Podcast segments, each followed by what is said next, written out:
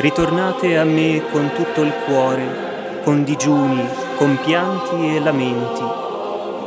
Laceratevi il cuore e non le vesti, ritornate al Signore vostro Dio. O Dio nostro Padre, concedi al popolo cristiano di iniziare con questo digiuno un cammino di vera conversione, per affrontare vittoriosamente con le armi della penitenza il combattimento contro lo spirito del male. La Quaresima con Papa Francesco. Ogni giorno una riflessione per vivere alla luce della parola di Dio e in ascolto degli insegnamenti del Santo Padre, questo tempo privilegiato in preparazione della Pasqua.